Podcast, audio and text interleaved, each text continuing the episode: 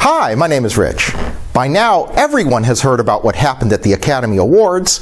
La La Land was announced as the winner of the Best Picture Oscar, and two minutes later, it was revealed that Moonlight had actually won. For two minutes, the producers of La La Land had won Hollywood's biggest prize, only to find it was not so. Our passage this week is the familiar story of Palm Sunday, Jesus' triumphal entry into Jerusalem. Cheering crowds shouting hosannas to Jesus as he rides on a donkey, a symbol of peacetime, because kings rode horses if they were headed to battle, but donkeys if they came in peace.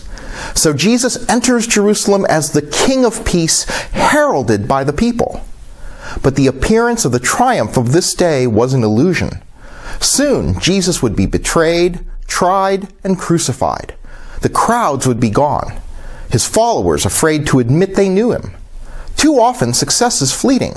Our triumphs aren't what we think they are. Sometimes we achieve what we thought was our dream only to see it become a nightmare. Following Jesus can be tricky. Success may not be what we think it is. What looks like failure may just be prelude to resurrection. All we can do is remain faithful. Sometimes you need to wait to find out if you really won.